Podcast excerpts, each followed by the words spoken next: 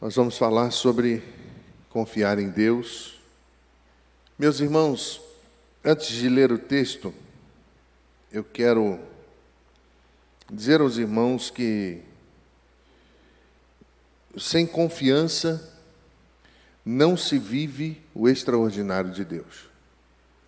Sem confiança não se anda sobre as águas. Sem confiança não se sobem os montes da fé, sem confiança em Deus, não se deixa parentela para ir para um lugar onde Deus ainda nem mostrou. Sem confiança nada acontece. E quando nós, como igreja, somos pressionados por um tempo tão difícil, pandêmico, mas além da pandemia, um tempo moralmente muito complicado, um tempo onde a integridade está na lata do lixo. Um tempo onde as pessoas elas não acreditam mais em ninguém, nem nelas mesmas. E o que nós, como povo de Deus, devemos fazer no meio disso tudo? Sobre isso, vamos tratar um pouco nessa noite. Diz o texto, Romanos 15, 4. Pois tudo quanto outrora foi escrito, para o nosso ensino foi escrito, a fim de que pela paciência e pela consolação das Escrituras tenhamos esperança. Meus irmãos, sem Escritura não há longanimidade. Sem longanimidade não há vida. Então, se abandonamos as Escrituras, nós abandonamos tudo. Se abandonamos a palavra de Deus, nós perdemos, sobretudo, a confiança. Ora, se Deus não é conhecido como um Deus poderoso, nós não temos em quem estribar a nossa fé. Senaqueribe e Rabzaqué não conheciam o Deus de Israel e perguntaram a Ezequias: Que confiança é essa em quem vocês se estribam? É muito importante, meus irmãos, olharmos para as Escrituras e olharmos para o nosso coração. O autor da carta aos Romanos, ele está chamando atenção ao desejo de Deus de nos ensinar, ao desejo de Deus de nos abençoar, ao desejo de Deus de nos ensinar um caminho para a esperança. E se nós formos mergulhar um pouco mais profundo nesse tema, na teologia paulina, Efésios, capítulo 1, versos 17 e 18, ele vai afirmar que a esperança, ela se alimenta de Deus. E é muito importante ela se alimentar de Deus, porque é Deus que ilumina os olhos e o coração. Então ele diz que a esperança se alimenta de Deus, porque sem olhos e coração iluminados, não se pode compreendê-la. Muitas pessoas estão desesperançosas, muitas pessoas estão perdidas, perderam a alegria, perderam a vida, perderam a expectativa do amanhã, porque tiveram o seu coração e os seus olhos é, transformados em trevas pela crise que nos abalou. A crise não somente cerrou as pessoas dentro das suas casas, ela cerrou as pessoas dentro delas mesmas. E Paulo vai dizer que essa esperança, que é a ação de Deus, que precisa ser ensinada por Deus, passa pela paciência e pelas Escrituras, é ela que se alimenta de Deus. É por isso que é importante você estar no culto, é por isso que é importante você estar congregando, é por isso que é importante você vencer os medos desse tempo e aos poucos ir retomando. É importante você ir no culto de oração, é importante você vir na reunião de mulheres, nos embaixadores, na escola bíblica, no culto, culto de quinta-feira, culto de oração. É por isso, você vai alimentando a sua esperança de Deus e em Deus. É interessante, meus irmãos, que Paulo ele vai dizer que essa esperança, ela só pode ser compreendida se os olhos e o coração forem iluminados pelo Senhor. Ora, o mundo não conhece isso. O mundo vive uma crise terrível. Eu me lembro, alguns anos atrás, é, eu estava recém-casado. Nós ganhamos da minha sogra uma, um passeio para Cabo Frio. Ela foi para um hotel com um grupo de professores e nos deu também. Nós fomos no nosso carro, recém-casados. Fomos para lá, foi tudo muito bonito. E eu me lembro que uma das noites nós estávamos ah, no, no hall do, da, da pousada conversando e alguns professores ficaram comigo e eu comecei a falar de Deus, do que Deus havia feito na minha vida, das respostas que Deus havia me dado em oração, das bênçãos que Deus tinha feito acontecer, das coisas maravilhosas que Deus todo dia fazia. E aquela e uma das professoras que ali estavam, eu fui percebendo que ela, ao invés de se alegrar comigo, ela foi ficando revoltada. Porque não pode ser tão fácil assim. Não pode, aos olhos daqueles que não se alimentam em Deus, viver uma esperança e uma certeza de que cada ponto, cada acontecimento na vida é ato de Deus. E muitos anos se passaram, e quando eu estava lendo esse texto, isso veio à minha memória. E ela dizia, mas não pode, não pode ser tão simples assim. E eu tentava explicar a ela que Deus deseja dar essa esperança a todos nós, e eu não sei o que aconteceu no decorrer da vida dela. O que eu sei é que aquele momento foi um momento de aprendizado para mim. De certo modo, irmãos, a palavra esperança, ela também sintetiza o cristianismo. Sem esperança não se vive. Por exemplo, o que nos garante que Cristo vai voltar? Por que, que nós temos esperança de que Ele vai voltar para buscar a sua igreja? Por causa das Escrituras e porque Ele falou. E a esperança está ligada à fé. E a fé está ligada à fidelidade. Da mesma raiz grega para fé, também em alguns textos é aplicado como fidelidade. E nós somos alimentados de esperança quando nós nos aproximamos de Deus. Meu irmão, quer um segredo para vencer, para ajudar o seu filho a vencer as, as tempestades desse tempo? Aproxima ele de Deus. Aproxima sua esposa de Deus, aproxima o seu marido de Deus, aproxima, é louvor, é Bíblia, é estudo, é Bíblia, é Bíblia, é Bíblia, é Bíblia. A, a, palavra de Deus diz que nós somos lavados pela Bíblia. E Paulo, na sua teologia, ele dizia isso o tempo todo, que essa esperança, ela sintetiza o cristianismo. Romanos 15, 13 vai afirmar que o nosso Deus é um Deus de esperança, e o Deus da esperança vos encha de todo gozo, paz, no vosso crer, para que sejam ricos de esperança no poder do Espírito Santo. Isso é ação do nosso Deus, que é o Deus da esperança, do grego elpis, que significa alguém em quem você pode confiar. Ainda o texto de Romanos capítulo 15 apresenta um povo que vai colocar o amor acima da consciência e do conhecimento. A esperança desse povo era tão tremenda que eles venciam os argumentos da época. Existiam aqueles que se achavam mais fortes do, do que os outros, que aos olhos deles eram mais fracos. E a vida é feita disso, a sociologia nasce. O super-homem é uma criação sociológica. E aí a filosofia vem potencializar isso, dizendo que o homem é aquilo que ele tem. E se a igreja não tomar cuidado, ela vai acreditar nisso. Então, Paulo está dizendo que nós podemos confiar em Deus, porque se a esperança se alimenta em Deus e Deus é amor, logo o amor está acima de tudo. E meus irmãos, o capítulo 14 se você depois desejar fazer uma leitura, vai, de, vai confrontar esses que se achavam mais fortes. Porque os que se achavam mais fortes estavam repelindo aqueles que aos olhos deles eram mais fracos. Ora, mas quem havia constituído os mais fortes, juízes dos mais fracos?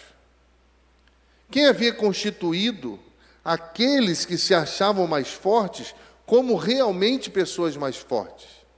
O capítulo 14 confronta isso, e o verso 12 do capítulo 14 vai afirmar que cada um deles deveria se preocupar com si mesmo, porque eles dariam conta diante de Deus. Ainda na carta à igreja em Corinto, 1 Coríntios capítulo 8, versículo 2, eles mais uma vez aparecem e mais uma vez são confrontados.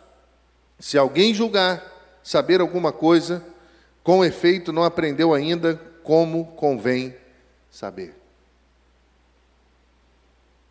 Alguém já afirmou que Romanos 15 é muito mais importante para a fera amadurecida, porque os fortes são chamados a servir, os fortes são chamados a suportar, os fortes são chamados a ajudar aqueles que são mais fracos, são chamados a amar, sobretudo visando aquilo que é bom. Meus irmãos, confiar em Deus é se alimentar dele e se nós nos alimentarmos de Deus, precisamos estar atentos à direção que Ele vai conduzir a vida de cada um de nós. Porque às vezes, quando nós achamos, não, eu tenho muito problema para resolver, Ele vai dizer para você: esquece um pouquinho o seu e ajuda aquele irmão ali que está caído no meio do caminho. Para de ser um pouco egoísta e olha para aquele ali que precisa de uma visita, de uma oração, de um estender da mão. Porque aquele que confia em Deus se alimenta dele e passa a ser forte não pela força da sua essência, mas porque recebe de Deus e do Espírito de Deus condições para viver de maneira diferente. É por isso, meus irmãos, que se nós formos ler o versículo 4 do capítulo 15, ele é tão esclarecedor.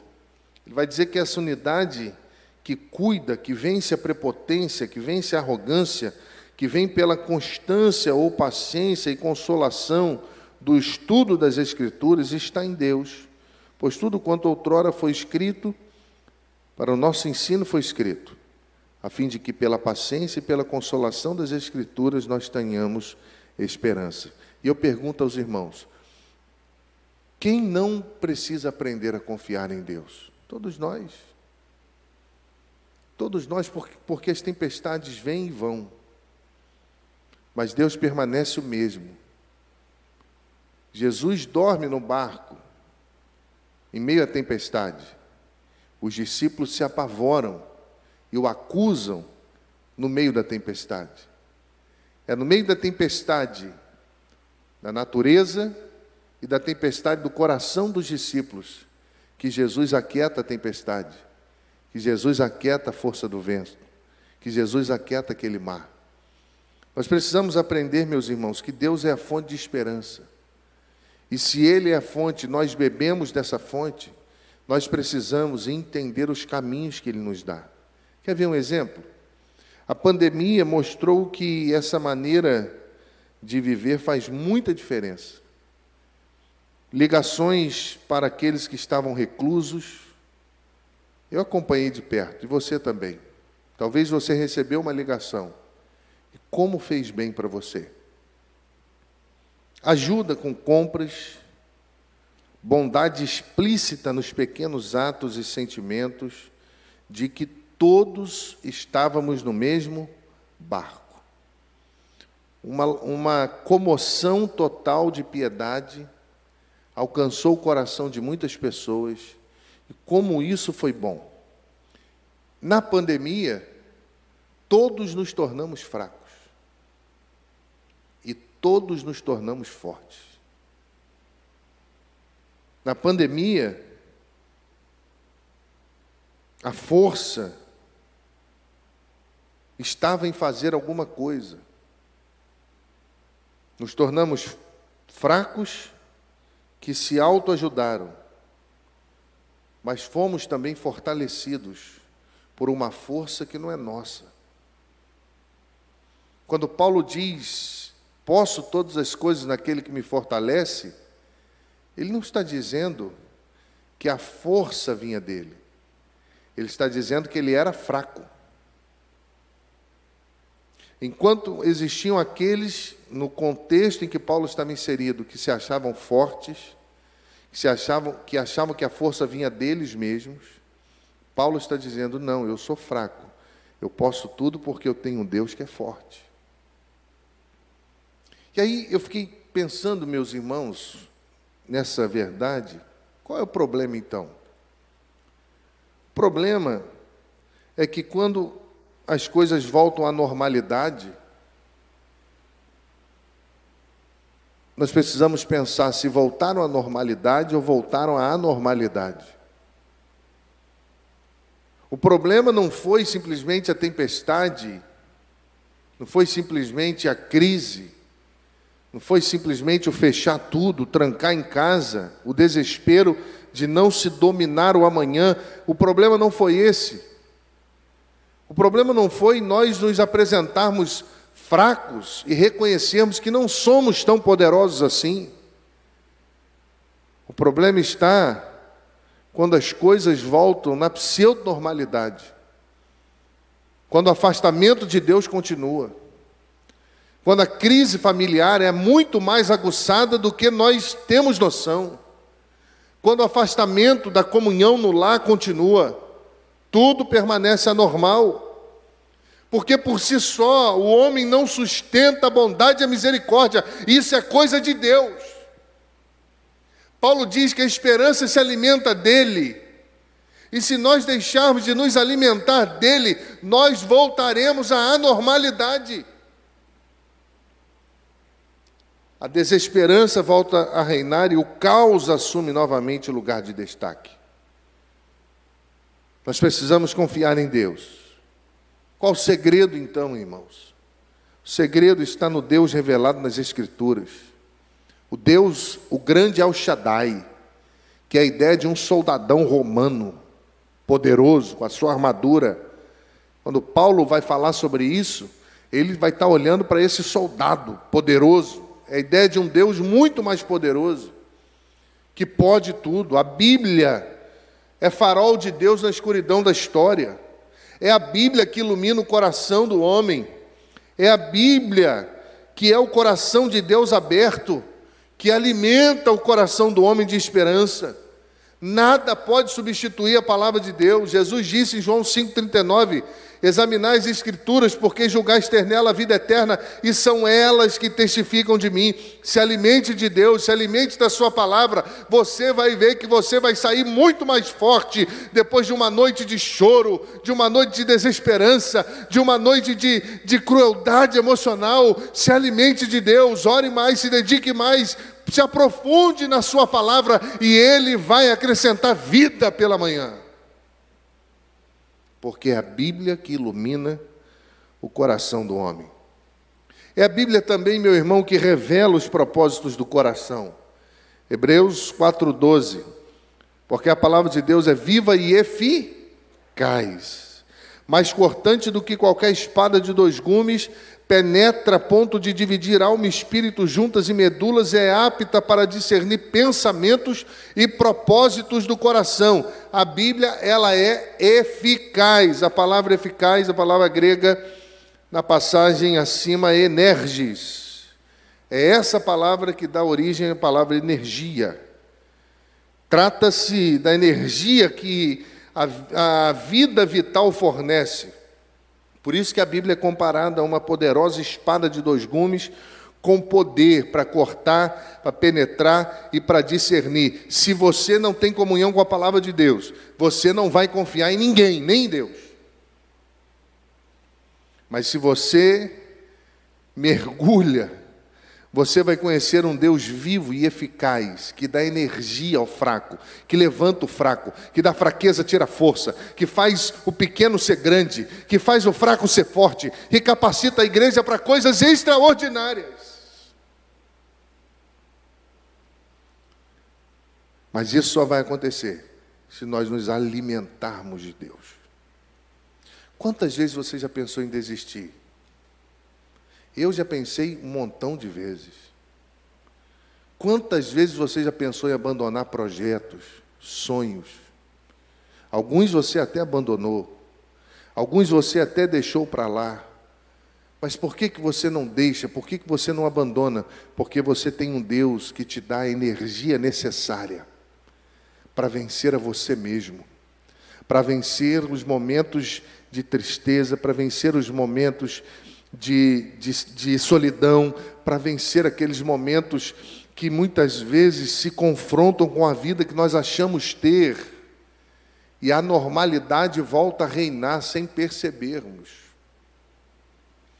Mas a Bíblia continua, irmãos, falando ao nosso coração que Deus é a fonte de consolação e a fonte de paz. 2 Coríntios, capítulo 1, verso 3 e 4 diz: Bendito seja o Deus e Pai de nosso Senhor Jesus Cristo, Pai de misericórdias e Deus de toda consolação.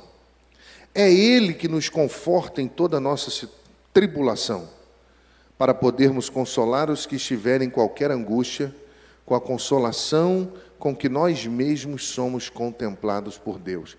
Quando nós nos alimentamos de Deus, Ele nos consola e nos fortalece para alimentarmos outros, e outros alimentam outros, consolam outros, ajudam outros, e assim o corpo de Cristo permanece diante de qualquer tempestade.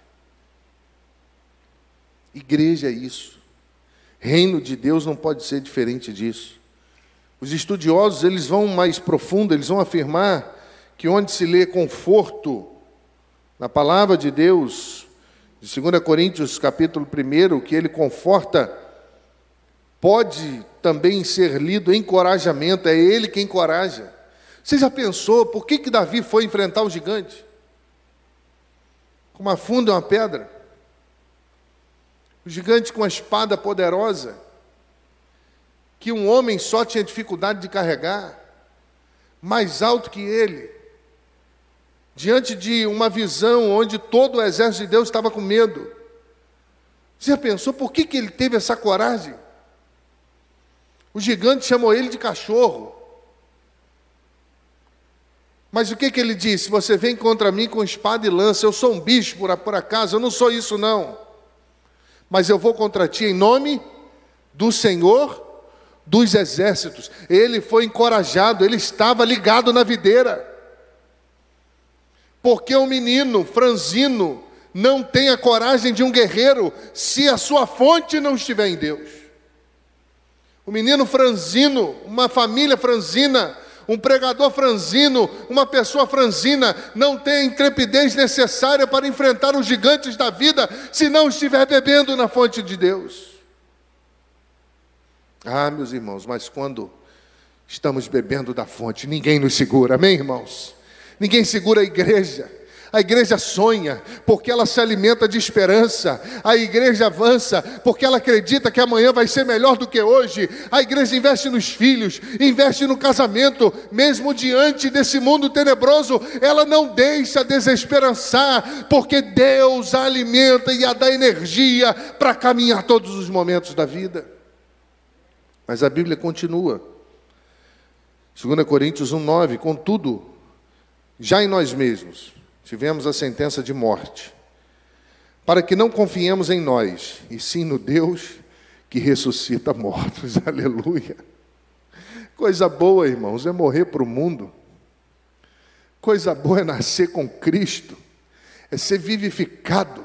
Coisa boa é ir na fonte de água pura. E João, na revelação do Apocalipse, ele disse: Quem tem sede, venha e beba. É uma água, Ezequiel 50, 47 vai falar de um rio que brota, que se aprofunda, de águas profundas. Meus irmãos, esse rio flui, flui no trono de Deus. É Ele que alimenta a igreja, é Ele que alimenta o nosso coração. Ele é o dono do ministério, Ele é o dono da igreja, Ele é o dono da família, Ele é o dono de tudo. Mas nós precisamos confiar, porque Deus tem um objetivo, irmãos. E qual é o seu objetivo? É nos conduzir a um conceito harmônico do pensamento. Porque Romanos, capítulo 15, versículo 5, ele diz: O Deus da paciência e da consolação vos conceda o mesmo sentir de uns para com os outros, segundo Cristo.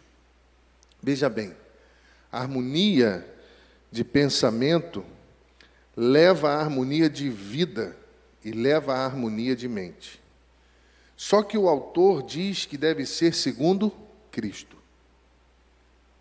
O problema é que nós estamos pensando muita coisa que não deve. O problema, muitas vezes, é que nós estamos vivendo muita coisa que Deus não sonhou para que vivêssemos. Porque vida segundo Cristo é o caminho para o amor, é o caminho para a fonte de Deus. Paulo falou isso na igreja em Colossos, capítulo 2, versículo 8. Cuidado, para que ninguém vos venha a. Perdão. Cuidado, para que ninguém vos venha enredar com sua filosofia e vãs sutilezas, conforme a tradição dos homens, conforme os rudimentos do mundo, e não segundo Cristo. E está cheio por aí, ó. Ele diz: cuidado. Mas se você continuar lendo o versículo 6, Paulo usa a palavra unânimes, de comum acordo, para que concordemente e a uma voz glorifiquei a Deus e Pai de nosso Senhor Jesus Cristo. Ele vai dizer, essa palavra unânime quer dizer de comum acordo, uma harmonia que glorifica a Deus, aceita as diferenças entre fracos e fortes, porque fracos e fortes sempre existirão, e eles serão unidos pelo amor, e eles sempre cuidarão uns dos outros. Você consegue entender isso? Dito isso, meus irmãos, eu entendi o que Brodman disse na sua, no seu comentário sobre Romanos. E aí fica muito mais claro o que ele disse. Porque a harmonia nada mais é do que tensão em equilíbrio. Nós somos energia. Nós somos impulsionados pelos desejos o tempo todo. E se nós estivermos bebendo da fonte, enchendo nosso coração de esperança, nós vivemos em equilíbrio, tendo tudo para explodir com esse mundo. E eu penso algumas verdades com os irmãos para não me alongar rapidamente. Primeira verdade é que quando nós confiamos em Deus, até os mais difíceis relacionamentos podem ser harmonizados. Você crê nisso? Diga amém. Deus não descarta ninguém, irmãos. Deus une as pessoas. Diz o texto de Lucas 17, 3 e 4: Se o teu irmão pecar, repreende-o, mas se ele se arrepender, perdoa-lhe. Não é assim, ah, pensa o que, que você vai fazer. Não, se ele se arrepender, perdoa, é uma ordem. Se pecar contra você sete vezes no dia, sete vezes voltar a você e disser, estou arrependido, perdoa-lhe, é uma ordem. Lembra dos momentos mais lindos das Escrituras entre Jacó e Esaú? Gênesis capítulo 33, quando, depois de fugir, de prosperar, mesmo enganando seu irmão, Jacó vai encontrar com seu irmão. A Bíblia diz que Jacó tem medo. E quando eles se encontram, ele passa uma noite toda com um anjo e ele diz: Eu não vou te deixar se não me abençoar, aquela aflição toda, porque ele, ele sabia que seu irmão estava revoltado, ou ele imaginava isso, e quando eles se encontram, Esaú agarra no pescoço de Jacó e beija ele. E a Bíblia diz que eles choram.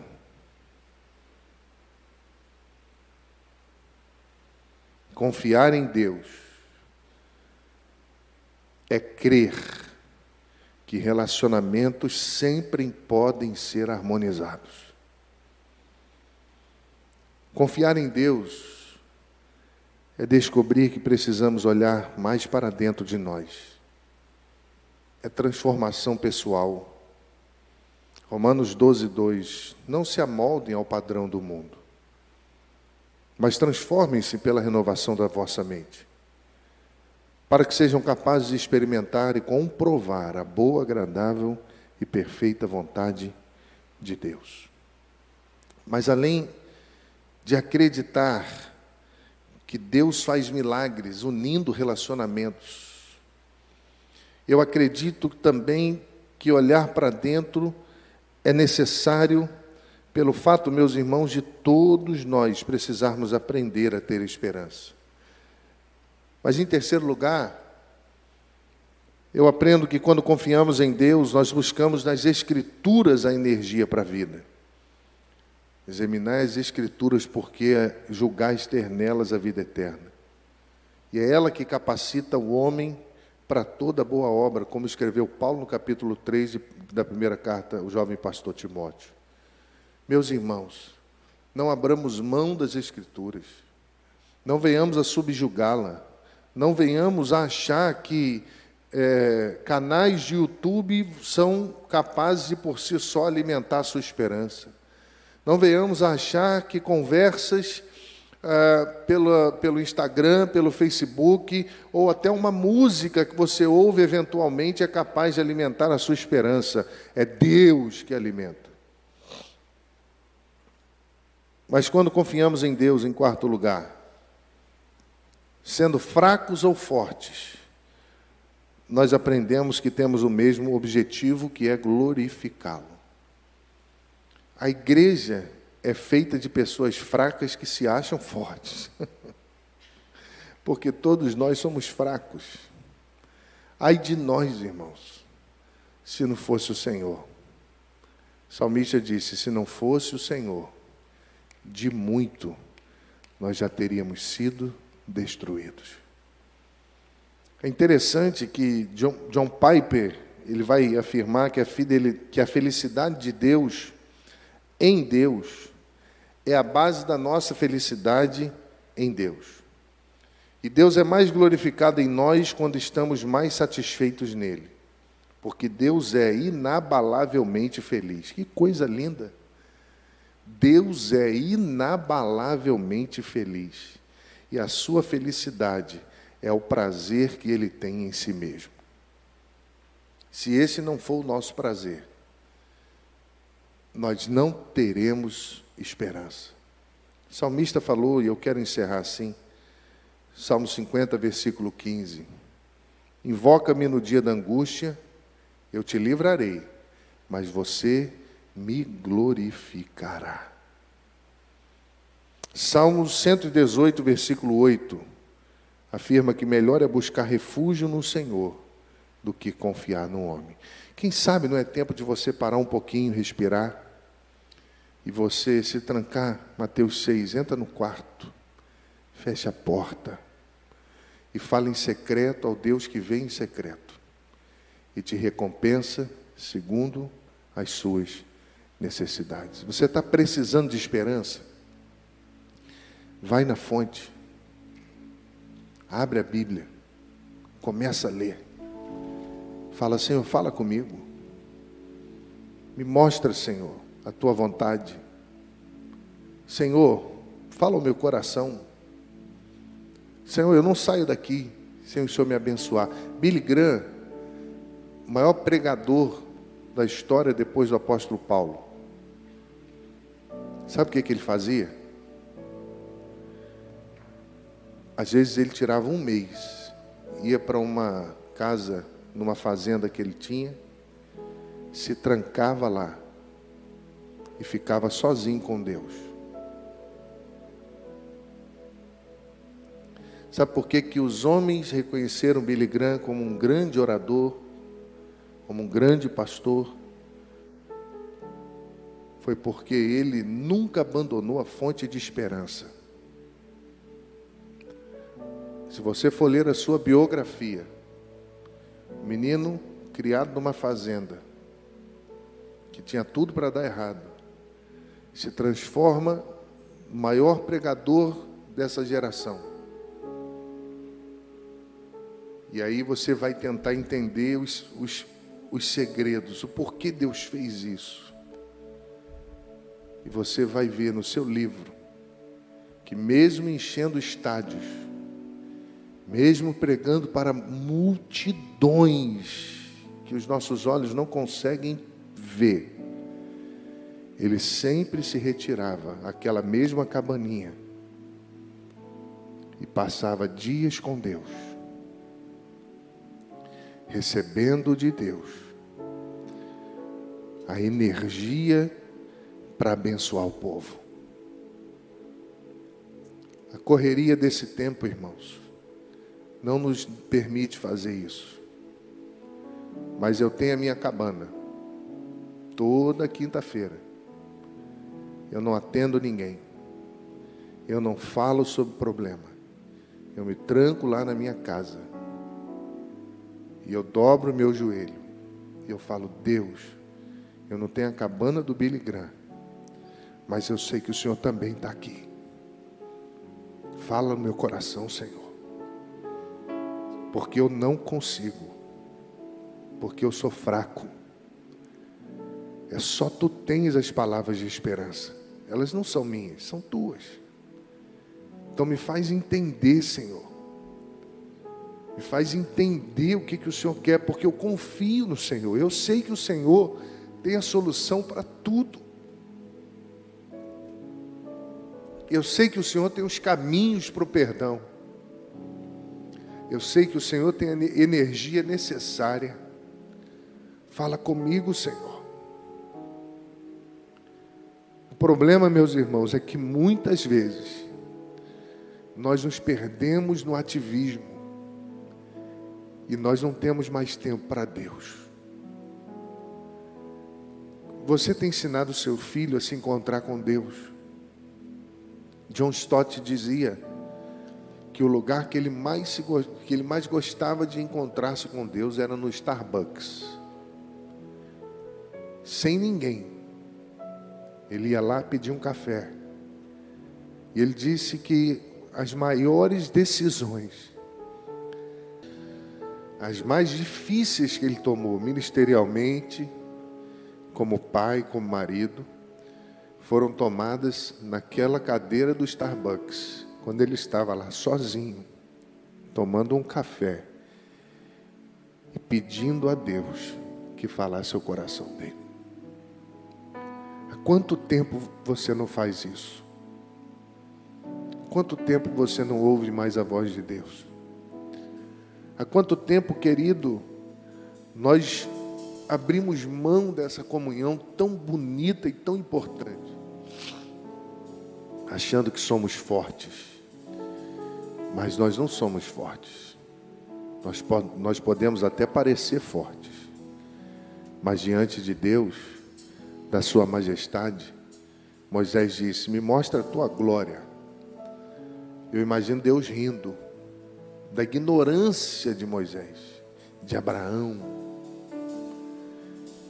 achando que podia ver a glória de Deus e ficar vivo. Porque Deus é muito poderoso e nós, muito fracos, precisamos dele.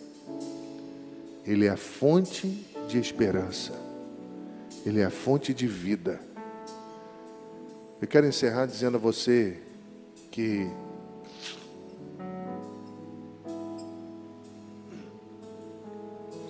certa vez tinha um senhor de uma fazenda que ele gostava muito de um cavalo. E esse cavalo foi vivendo e foi envelhecendo, até que o cavalo ficou cego. E os mais jovens chegavam e diziam: crucifica ele, mata ele. Crucificar não, né? Cavalo não, né? é isso que você entendeu. Matar. Mata ele. Falar crucificar cavalo na frente de veterinários é uma covardia demais, né? Mata ele, porque ele não presta. Mas aquele senhor gostava muito dele. Mas ele está cego. Ele não serve mais para nada. Ele disse: Eu vou pensar o que eu vou fazer. Aí ele voltou e disse: A solução está lá no celeiro. E quando os mais jovens, os filhos, correram para ver qual a fantástica solução que ele tinha arrumado, eles viram um cavalo mais jovem. Disseram, papai, você está doido? O que, que você vai fazer? Ele falou, vou amarrar um sino no pescoço do cavalo mais jovem. E vou botar eles para andar juntos. E vou ensinar o que está cego a ouvir o som do sino e a seguir o mais jovem. E assim ele fez. Empregou tempo, recurso, até que ele começou a perceber que aonde o cavalo jovem ia, o cavalo mais idoso também ia. Sabe, meus irmãos, às vezes o mundo vai dizer para você que você não presta, quando as suas fragilidades, fragilidades aparecerem. Mas Deus sempre vai providenciar um escape. Porque nessa história, às vezes nós somos aquele cavalo mais jovem que guia o mais idoso. Mas às vezes nós somos o idoso que é guiado. Então, ai de nós. Quem se glorifica, glorifique-se no Senhor porque Ele é a nossa esperança.